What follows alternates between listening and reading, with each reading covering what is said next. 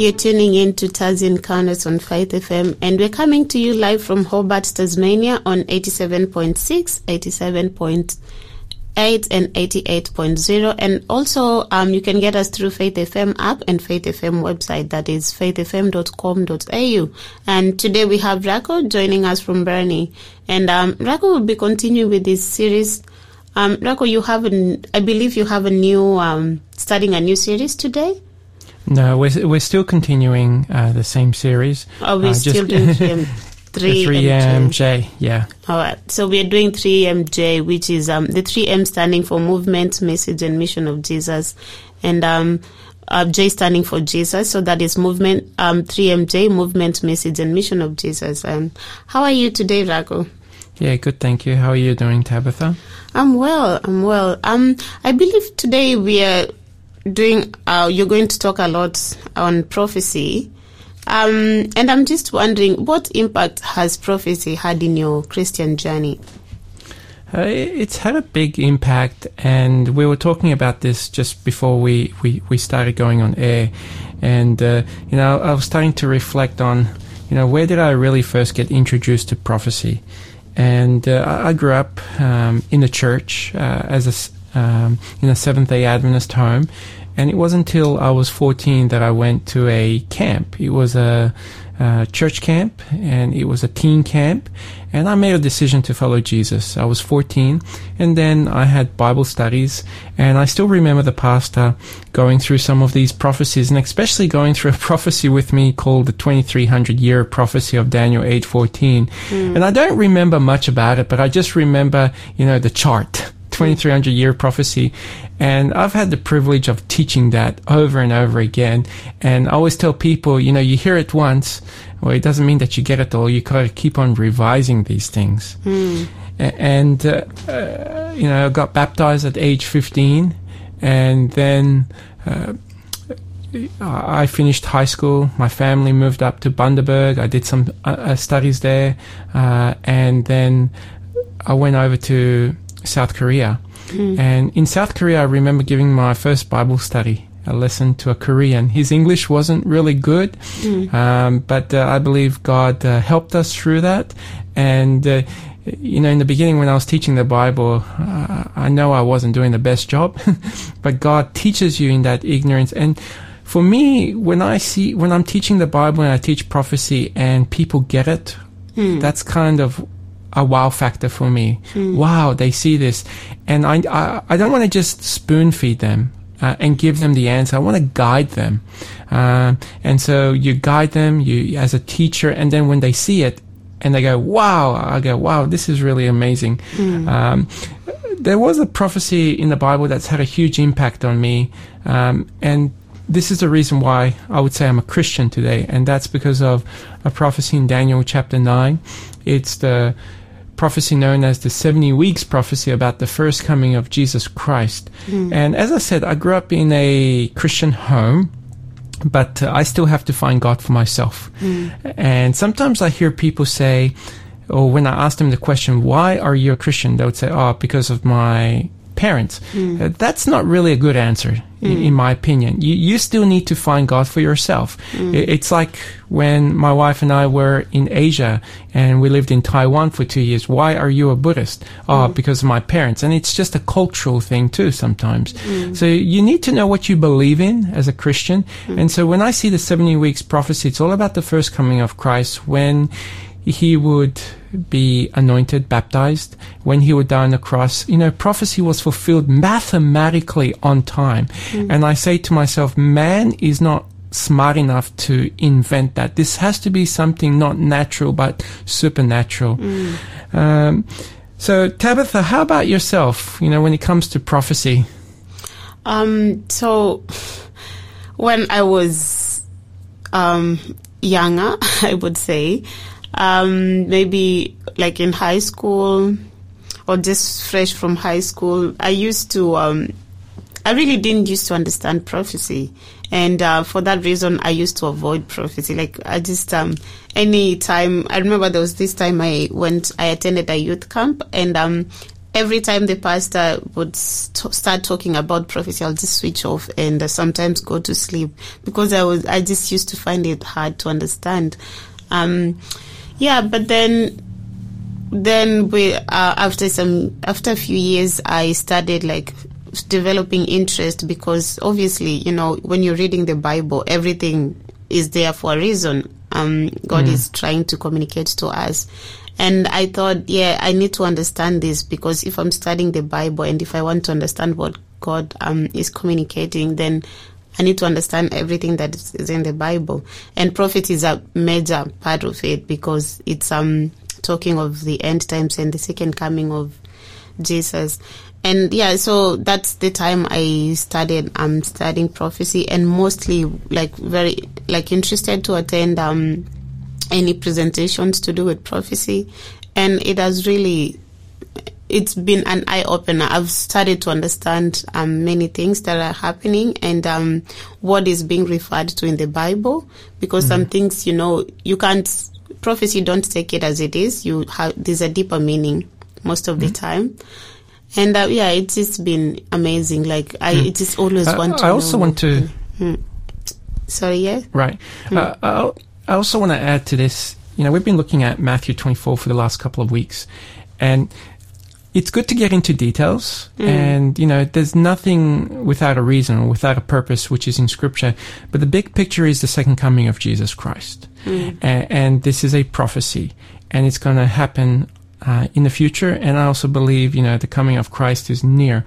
And when you look at the New Testament, one in 25 Bible verses is on the second coming of Jesus Christ. Um, so this is a this is something that's important. But I think what's more important is this: I have taught prophecy in the past mm-hmm. um, a number of times where it's been without the cross, without Jesus. Mm. And sometimes it's easy to preach prophecy, but when you're trying to put it to the cross, you know, this is now trying to reach the heart. Mm. And I've read, you know, I was giving Bible studies where people were not making decisions for Christ. And I'm going, what am I doing wrong here? Mm. And I realized I was quite young. And you know, God still uses you in your ignorance. He, he still teaches you, He still guides you. But success depends on reaching the heart. And I still remember a guy who was saying, hmm, the second angel's message. Where's the gospel in that? Because the second angel's message is found in Revelation 14 verse 8, which says, Babylon is fallen, is fallen. Um, and it- it's all about uh, Babylon fallen and Babylon is false churches and it's you know there's a there's a church and the antichrist power. And I don't have time to get into all of this but if eventually I heard this guy saying this a number of weeks and I was young. Uh, I would have been probably about uh, oh, maybe in my early 30s or late 20s I can't remember uh, but I said to, I actually got fed up, to be honest. And I said, I said, um, I wasn't doing ministry yet. I wasn't doing pastoral ministry yet at that time. And I said, well, it's easy. If Babylon falls, you're coming out of Babylon. If you come out of Babylon, all these false religious worship uh, and churches, well, you got to go to someone, and that is you go you go to Jesus, and Jesus is the way, the truth, and the life. And uh, by coming to Christ, you know, you, you're you're coming to the foot of the cross, and whatever prophecy we teach, and I, I'm always reminded of a book called Gospel Workers, page 315, that has had a, this statement has had a profound impact on me, that whatever you study from Genesis to Revelation must be studied that lights from the streams from the cross of Calvary. So if the cross message is not being taught, um, in the context of prophecy, then, you know, someone might not agree with me on this point. And that is, in some ways, that Bible study or that sermon or that presentation has failed. And, and that's why even when we're doing things on Faith FM, I'm always trying to bring it at the end towards Jesus, you know, to the cross. And, and sometimes we run out of time, but that's my aim, you know, because I know that the cross is what convicts and changes hearts. Um, yes, prophecy is great, but it needs to be taught in the context of the cross. Indeed. And um, just to remind our listeners of our show number, it's 0488 880 Text us any questions, any comments, um, any feedback. Uh, we'd love to hear from you. And also, I asked you earlier if um, we're doing a new starting a new series. I I mixed that up with um, David Maxwell's. Um, David Maxwell does his programs on Friday. He's starting a new series this Friday. So sorry about that. Um, so what are we talking about today?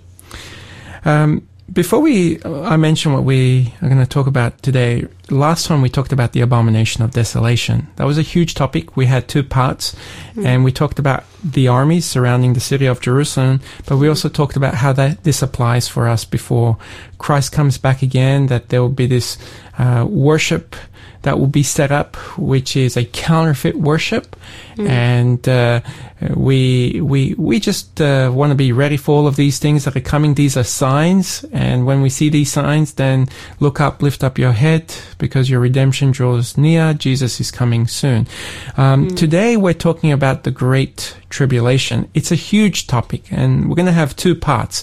I don't know how much we're going to cover today, um, but the passage of scripture this is found is in Matthew 24 verses 21 to 31, uh, Mark chapter 13 verses 19 to 27, and Luke chapter 21 verses 25 to 28. And I know our um, time has run out for this first section, and I know that uh, we have to go for a break. Okay. Did you want to pray before we go for a break or? Let, let's do that when we come back. All right. We're going to listen to this song, Jesus is Coming Soon by Vocal Union.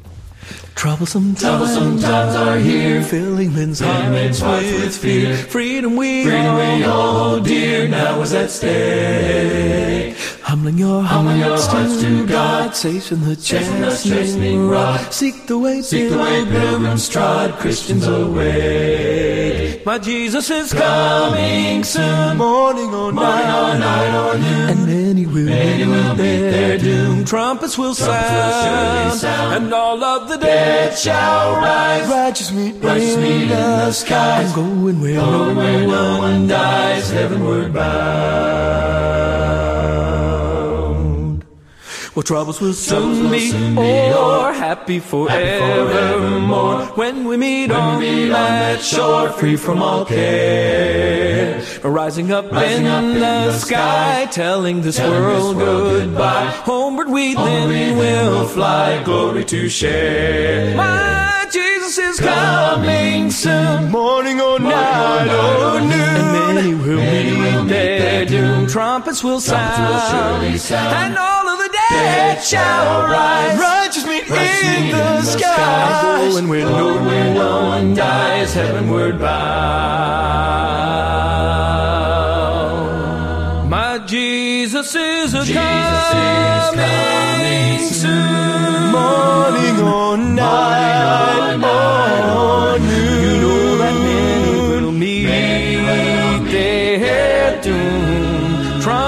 Will sound. Trumpets will surely and all of the dead shall rise. Righteous meet in the sky. And I'm going where no one dies, heavenward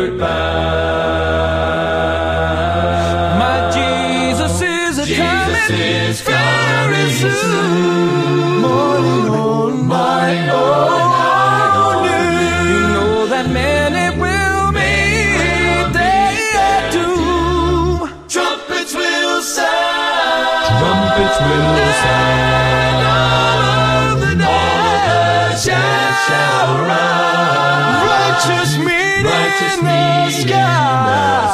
I'm a going when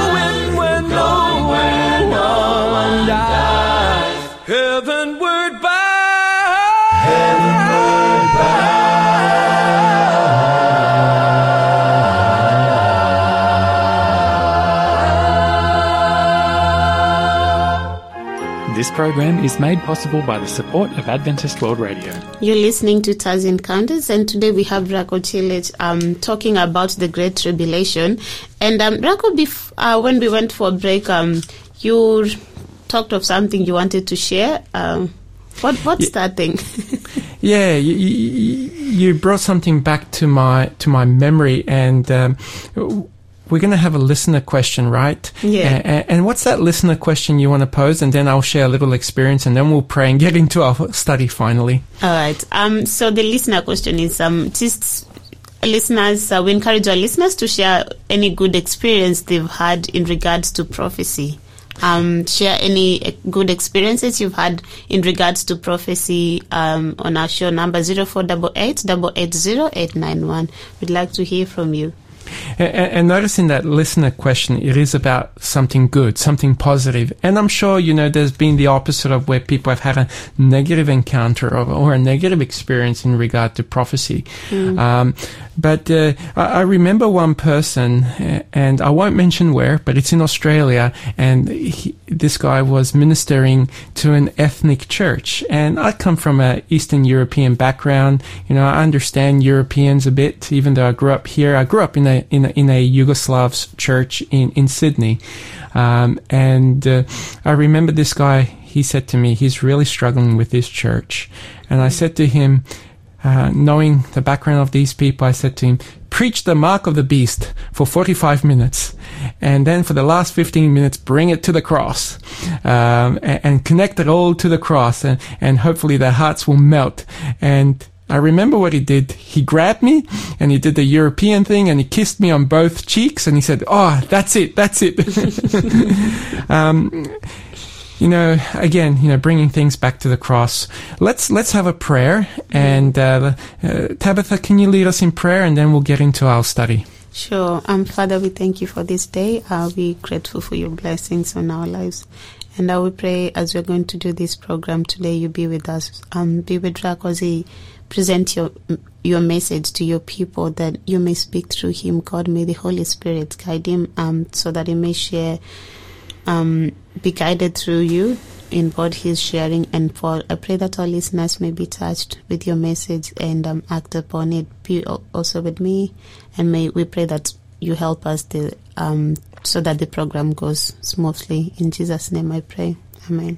Amen. Thank you, Tabitha. So- So last time we looked at uh, the abomination of desolation. Um, we finished that off, Matthew 24, verse 15 to verse 20. Um, and now please read verse 21. Sure. Um, for there will be greater anguish that at than at any time since the world began, and it will never be so great. Pa- and it will never be so great pain. Um, thanks for reading there.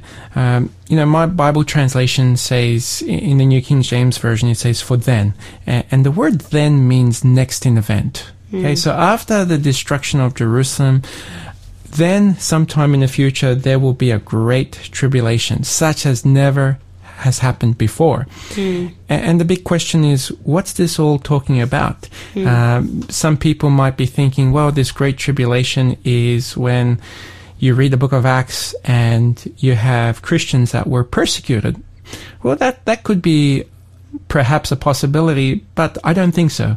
And the reason is because those things still happened leading up to the destruction of the city of Jerusalem, the events in the book of Acts, where this has to take place after the destruction of the city of Jerusalem. It has to take place sometime after AD 70, and it will be just, um, yeah, it, it, it, won't be pretty.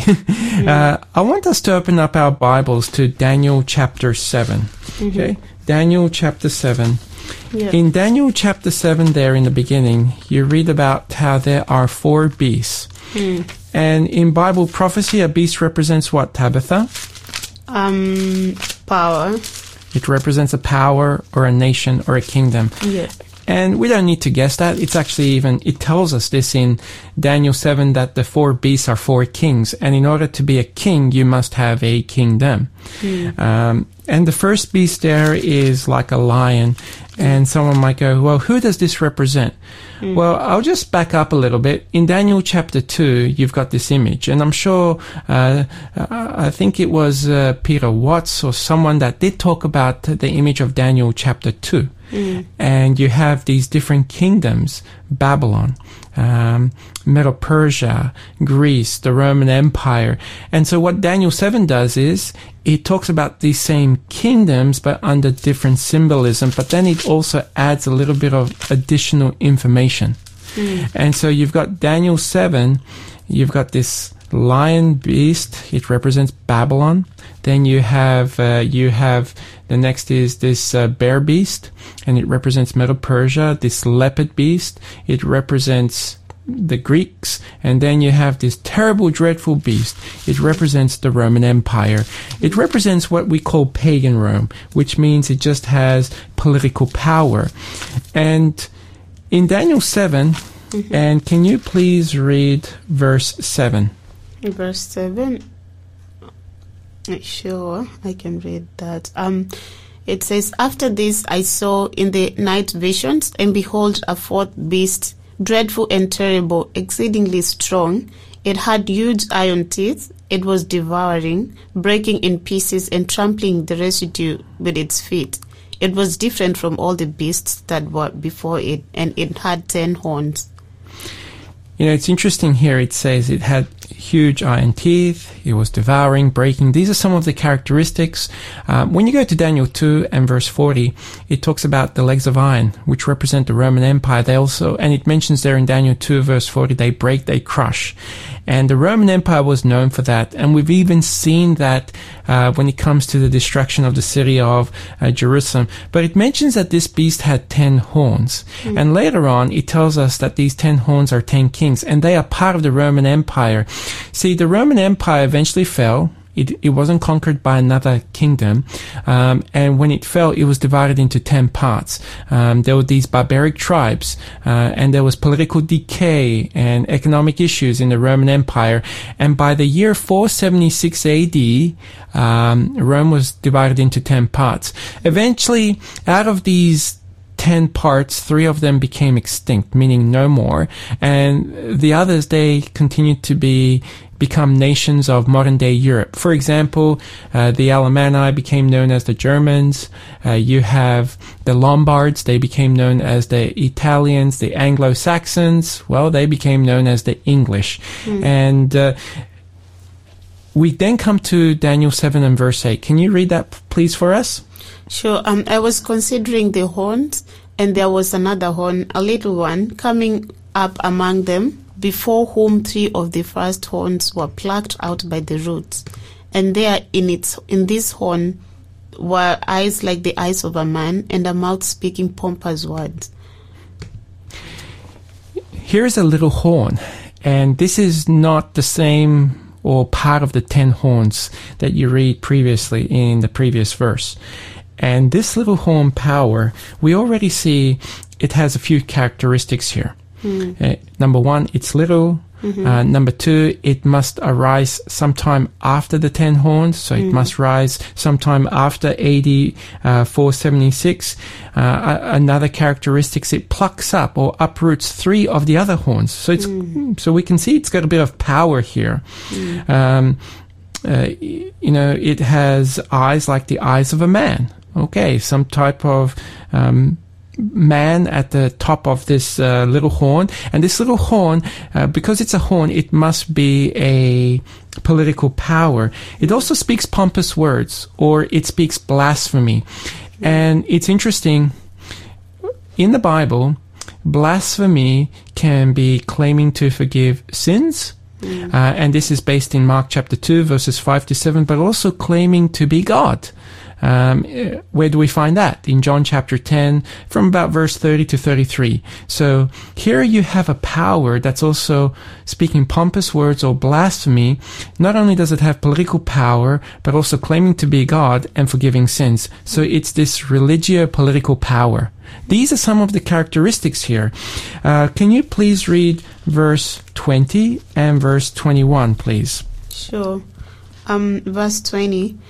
And then and the ten horns that were on its head, and the other horn which came up, before which three fell, namely that horn which had eyes and a mouth which spoke pompous words, whose appearance was greater than his fellows. Thanks for pausing there. I did say to read verse 21, but thanks for pausing there. Here he talks about the ten horns and then the other horn, and that's mm. the little one.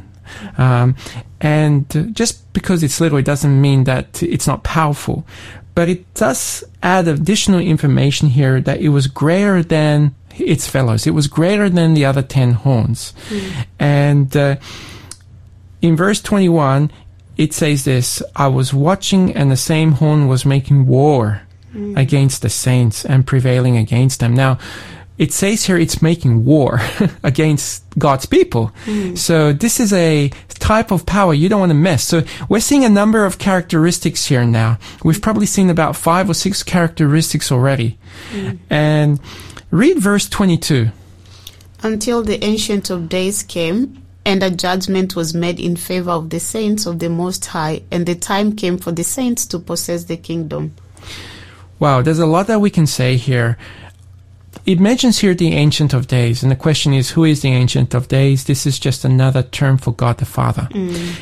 And it says here, remember the previous verse, it's talking about the little horn. There is war that's taking place on God's people until, so meaning until a certain time period, until the Ancient of Days came and judgment was made. Wow, it talks about some type of judgment. Now, people get a bit nervous when you start talking about judgment, but here it mentions it's made in favor of the saints. Okay, it is made in favor.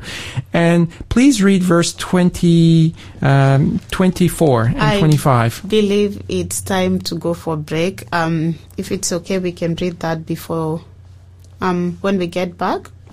All good. You're the boss. Um, yeah, because uh, we've had some interactions. Uh, we've had Stephen text in. I look at the world for it is today. They said, they said this X. Um, I well, that's to do with prophecy. I'm not quite sure what Stephen meant, but I'm thinking it's just um, some of the things being um, prophecies being fulfilled. Um, he said, I looked at the word for this today. Um, they said this X. And uh, he's also texted again, Stephen, and said, The Bible said this would happen. Look up, Jesus is coming. Indeed, indeed. Um, the time is nigh. And um, Jason, as thank thank you, Stephen, for texting in. We appreciate your um, response. And Jason has also texted and said, For me, the Daniel prophecies regarding the rise of the various nations and world powers, and specifically the prophecies relating to to the first um, coming of Jesus in Daniel and the other Old Testament books, gave me a strength of faith in God and His word beyond all doubt. Amen.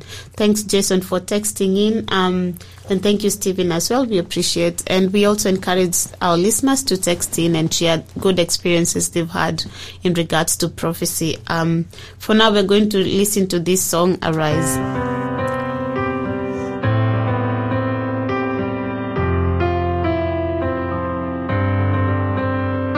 From distant lands and across the seas, God called us together as a family.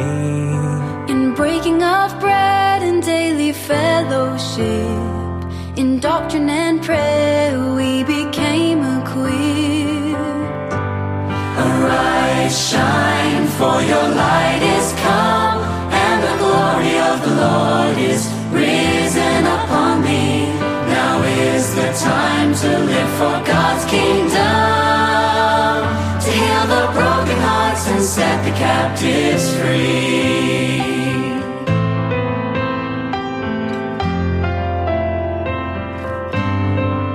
We know the harvest is great, but the work is few. So in faith we went out, unsure what to do. United by the Spirit and a single goal to share the gospel and to save lost souls. Arise, shine, for your light is come, and the glory of the Lord is risen upon thee. Now is the time to live for God's kingdom, to heal the broken hearts and set the captives free.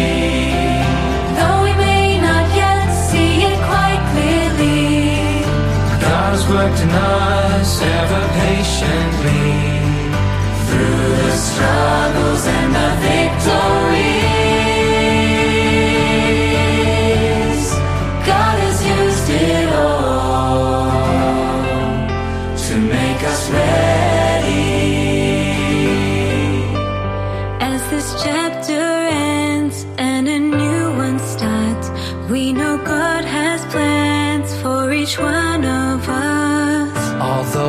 The time has come for us to part. We'll keep the memories stored within our hearts. Arise, shine, for your light is come, and the glory of the Lord is risen upon thee. Now is the time to live for God's kingdom. To heal the broken hearts and set the captives free.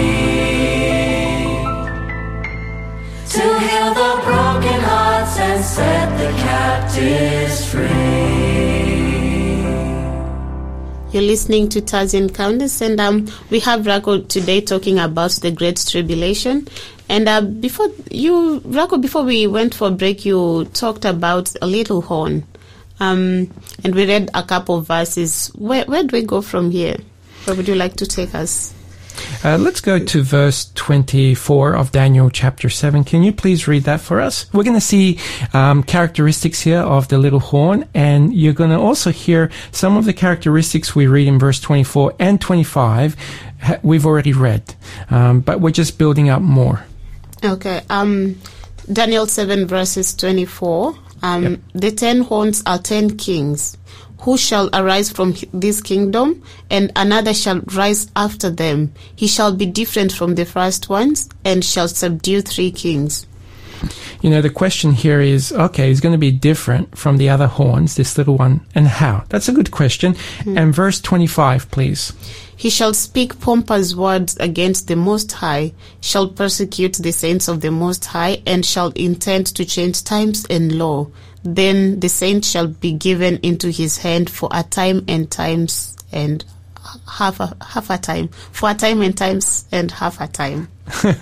W- That's an important point, um, especially in relation to this episode called the Great Tribulation. So in verse 25, we see he speaks pompous words uh, or he blasphemes. We already read that in verse 8 of the same chapter. He shall persecute the saints of the Most High. We already read something similar where he will make war against God's people. But it says here he'll, he shall intend. He's going to think to change the times and the law. Mm-hmm. Somehow he's going to think to change God's law. But in the end here, it talks about how he's going to reign for this time period of time times and half a time. Mm-hmm. There's about 10 to 12 different characteristics of this little horn in this chapter. And the question is, who is this little horn power? Well, the Protestant reformers, uh, this is going back some 500 years ago, they identified that this little horn power is known as the Antichrist power, and it represents the second phase uh, of the Roman Empire known as Papal Rome. It has to do with the papacy, it has to do with the Roman Catholic Church or Roman Catholic system too, and it's not it's not it's not about going against people in any way. It's about the system. And uh, putting that, looking that at uh, you know what does what does the bible teach? So the protestant reformers they mentioned this and you know my question is were the protestant reformers correct well one of the characteristics is it says how and keep in mind the papacy is not just having political power, but religious power. It's a religio-political power. And, you know, one of the characteristics is it arose out of the fourth beast. Well, that's true. It did arise uh, right there, um, where the Roman Empire was. It did not arise in Australia or in the islands. It rose there in Western Europe. Uh, it did come up among the ten horns, which were also in Europe. Uh, it did come after the ten horns had been established. Uh, it came to power there, uh, as history tells us, in the year 538 AD. So this is you know, a little bit after 476 AD when Rome came to an end and it was divided into 10 parts. We also know that uh, the papacy was instrumental in getting rid of uh, three of the 10 horns. And uh, these three horns, back then they were known as the Heruli, the Vandal, and the Ostrogoths. And the last of these, the Ostrogoths, well, they lost their power in 538 AD. It became greater than its fellows. Um, it became greater than the other ten horns, and the question is, in in what way and how? Well, it was. Um, uh, Tabitha, you there? Yes, I'm Yeah, here. yeah. I I just just thought for a minute um, we lost uh, connection. That's why I said that. But it became greater than its fellows, um, where it really it was powerful over the other kings of Europe. Um, and it was different from the other ten horns because the other horns were just political, but this was a religious political power. Uh, we also know that they have uh, uh, it's a hierarchical system, and you know they believe that. Uh, uh, Peter in the Bible was the first pope. Um, you know, it's not building upon Peter, it's building upon the rock. Jesus Christ is the chief cornerstone. Um, yes, it blasphemes. You just have to look at some sources where uh, they say all the names that have applied to Jesus apply to the Pope. Um, they made war on God's people and persecuted them. You have this known as the Dark Ages, the Middle Ages, um, and it will intend to change times and laws. And they have their own Ten Commandments. It's found in the Catechism. They got rid of Commandment number two. Um, which has to do with idolatry. And with commandment number 10, they divided it into two so they can still have 10 commandments. Um, and when it comes to the fourth commandment, the, in the Bible it says, remember the Sabbath day to keep it holy. And the Sabbath is Saturday. It's the seventh day of the week. Well, they observe Sunday. Um, and I think I said this last time, and I want to stress this again that uh, God has His people in these churches. You know, they're lovely people. Some of them just don't know the Bible; they're ignorant, um, and. Uh, the Protestant reformers they, they identified this as the Catholic system, and you know were they right? Uh, objectively, uh, I believe they were right. And one of the other characteristics is that the saints would be handed over to him for a time, times, and half a time. Now that's an important point because the word time here and the original here of the Bible is not actually Hebrew but Aramaic. Um, time it's the Aramaic word idan, which means one year. Times is plural, which would be two years. So, and then half a time is half a year. So one year plus two years plus half a year is Two and a half. Three and a half. Oh yeah, yeah. three and a half. Okay, so three and a half years, and uh, let, let's see how good your math is, uh, Tabitha. Uh, in three and a half years, Yeah. h- how many months is that? Um, so 12, 36, uh, 48 plus 6, 54. Okay, is it forty-eight plus six or forty-eight minus six? Three and a half. Three and a, uh, three and a half years. Yep, uh, is the same as saying forty-two months. Okay. Now, okay, I'm putting you here on the spot. I know you're not going to be happy with me. God loves you. Um, we also have to think like a Hebrew. With a Hebrew person, there is um, in their calendar. There's 30 days in a month. So therefore, 30 days in a month that would equate to 360 days in a year. Okay. Mm-hmm. And so mm. 360 days in one year, two years would be double amount, which would be 720 20, yeah. days, and half a year would be 180 days. Mm. So now 360 plus 720 plus 180, how much is that? Wait, say again. 360 plus 100, uh, sorry, 360 Plus 720 plus, plus 720 plus 180, how much is that? 1260. Are you using a calendar? Uh, sorry, are you using a calculator on your computer? Okay, uh, that, that's called cheating. Okay, um, I was just making it quicker, okay, good. saving So- time.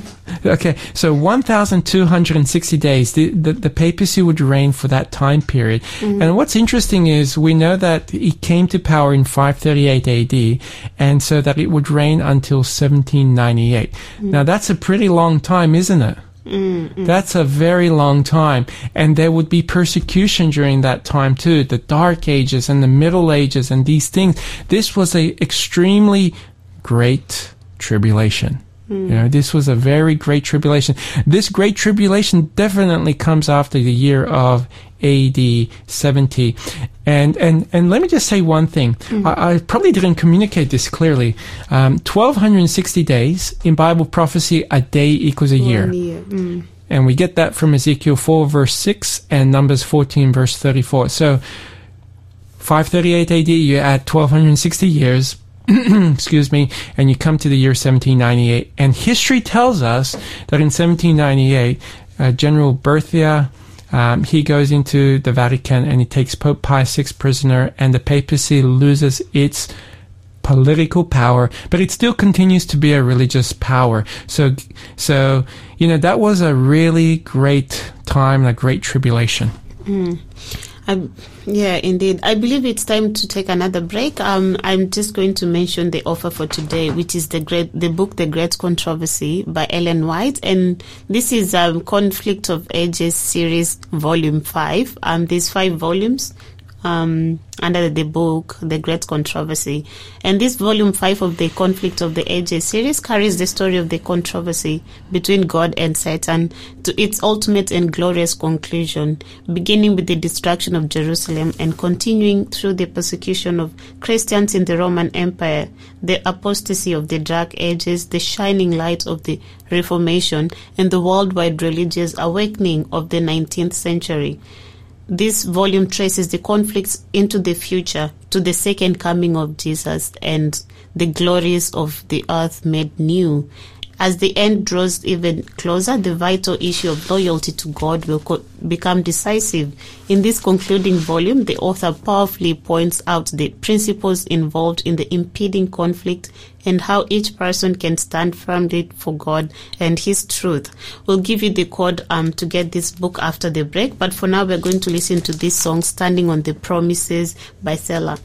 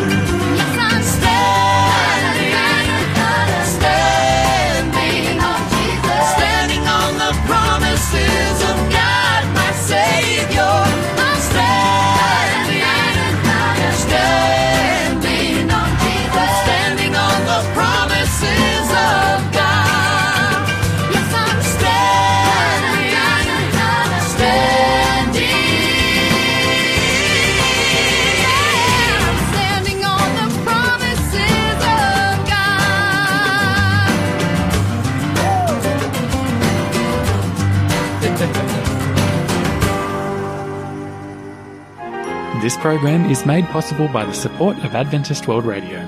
You're listening to Taz Encounters on Faith FM, and today we have Rajko Celic, and Rajko's been talking about the Great Tribulation. Um, and before we went for break, I promised to give you the code to get the book, The Great Controversy by Ellen White, um, and that is volume 5. So the code to get the book is 3MJ3. Um, text 3MJ3 to 0488 880891. Um, 3MJ3, no space in between, to 0488 880891 to get the book, The Great Controversy. Um, Rajko, I believe we are in the last section of um, today's program. How would you like to finish off? I want us to open up to Revelation chapter 12. We've just looked at Daniel 7. Um, there's characteristics of the little horn. Um, the little horn has been identified. We see the little horn, uh, he reigns for three and a half years and which is the same as 42 months, which is the same as 1260 days. In Bible prophecy, a day equals a year. So he reigns for 1260 years. This time period um, appears seven times in the Bible. It appears uh, two times in the book of Daniel and five times in the book of Revelation. And every time it appears, it's always talking about the same event you know, the time period of um, the Dark Ages, the Middle Ages, um, where the papacy persecuted. Uh, and in Revelation 12, there in the beginning, and I'm soon going to get you to read verse 6, but you read, um, you, you read here about a woman and it's a good woman. And in Bible prophecy, uh, a woman represents a church. And can you please read verse 6, Revelation 12, verse 6, Tabitha? Yeah. Um, then the woman fled into the wilderness where she had has a place prepared by God that they should feed her there 1260 days. Hmm. Okay, you notice that time period is there? So it mentions the woman, she flees into the wilderness. Um, she goes into an area where there's, there's, you know, it's not inhabited, um, and she's fleeing, she's running away, but God's going to take care of his woman.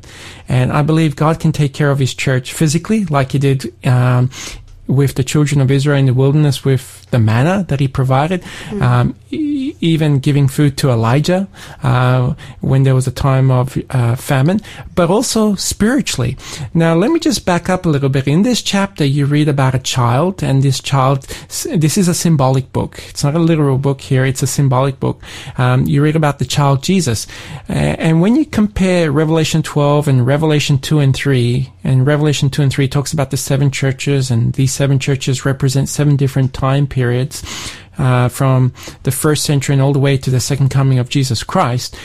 Uh, plan A for Satan was to kill Jesus. But he never succeeded. So then plan B, he begins to persecute the church in the second and third century. But we know from history that as the church was being persecuted, the church grew. So then plan C was this. If you can't beat them, then join them. And so Satan, um, he has his agents and there's compromise and corruption that comes into the church. But then plan D is the culmination of all of things of, uh, persecution, um, spiritual corruption, compromise, all of these things. And this was during that time of the Dark Ages, the Middle Ages, this time period of the 1260 years.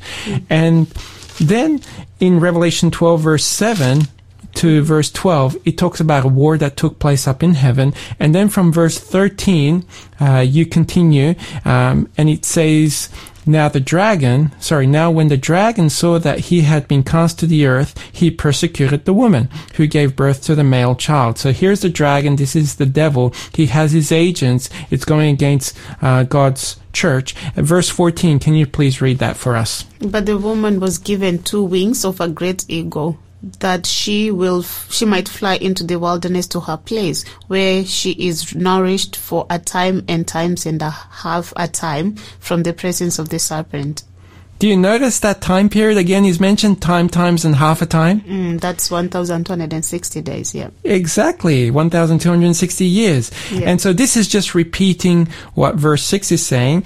And then read verse 15. So the serpent spewed water out of his mouth like a flood after the woman that he might cause her to be carried away by the flood Question.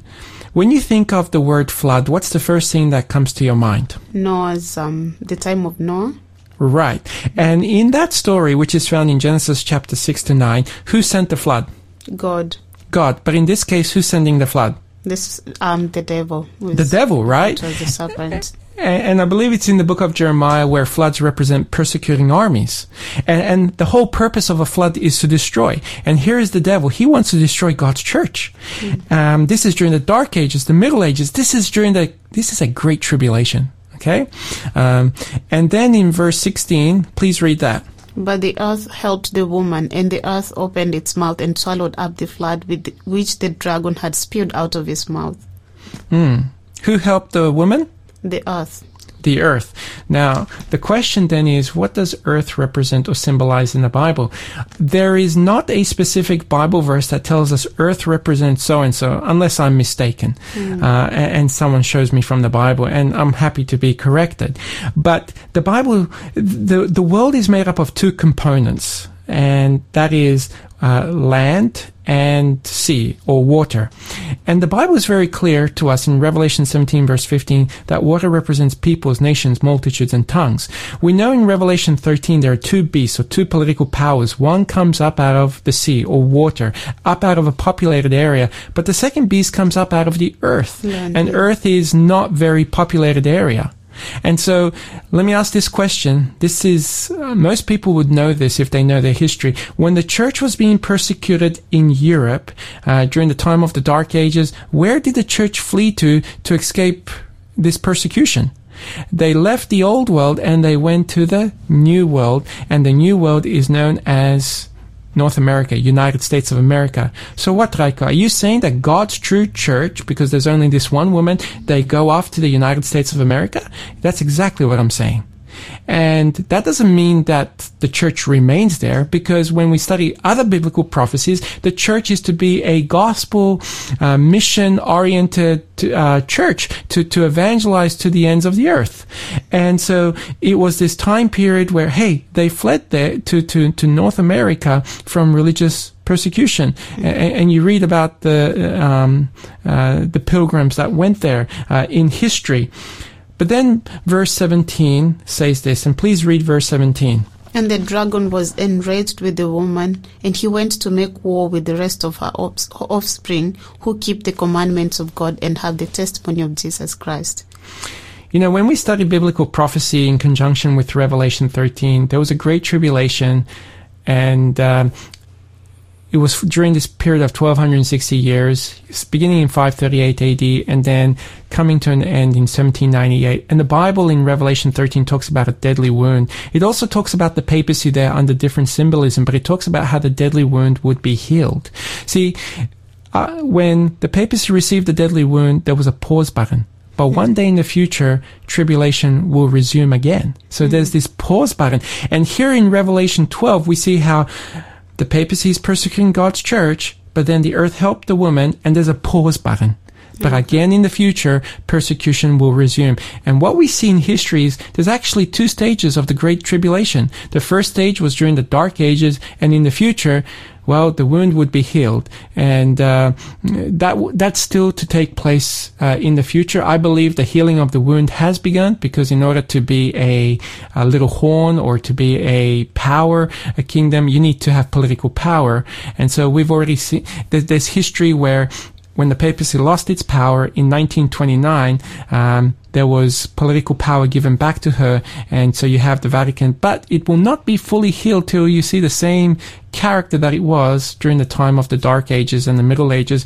I know these things are not necessarily nice to talk about or popular, but you know this is what the Bible is teaching, a- a- and you know I want to be a Bible believing Christian. You know, I want to build build my life on the foundation upon not some uh, not some uh, thing outside of Scripture, but on the Bible, the the solid word word of God. Indeed. Um, thank you so much for your sharing, Rajko. And I believe this you'll have more to share next week. And what are you talking about next week? Next week we're continuing um, with the Great Tribulation Part Two, and, and there's so much I have to share. I don't know. Maybe we'll even need to have a Part Three. We'll see how we go. I think we'll need to have a part three. And um, tomorrow we have Peter Watts um, talking, um, continue with this series, Searching for Certainty, and Peter will be talking about the good news about hell. Um, so I hope you can join Peter tomorrow with Jason um, at 9 a.m. to learn more about that. And just remind our listeners, the code to get today's offer, which is the book The Great Controversy um, by Ellen White, is 3MJ3. Text that to 0488 Thank you for joining us today, wherever you are. I hope you enjoyed the rest of your day. And now we're going to listen to this song All the Time in the World by Matt and Josie Minikus. I see you stress and fret. Have you got an ulcer yet? Worries eating you inside out. Deadlines that need met. Not a moment left. Always in a hurry. What's your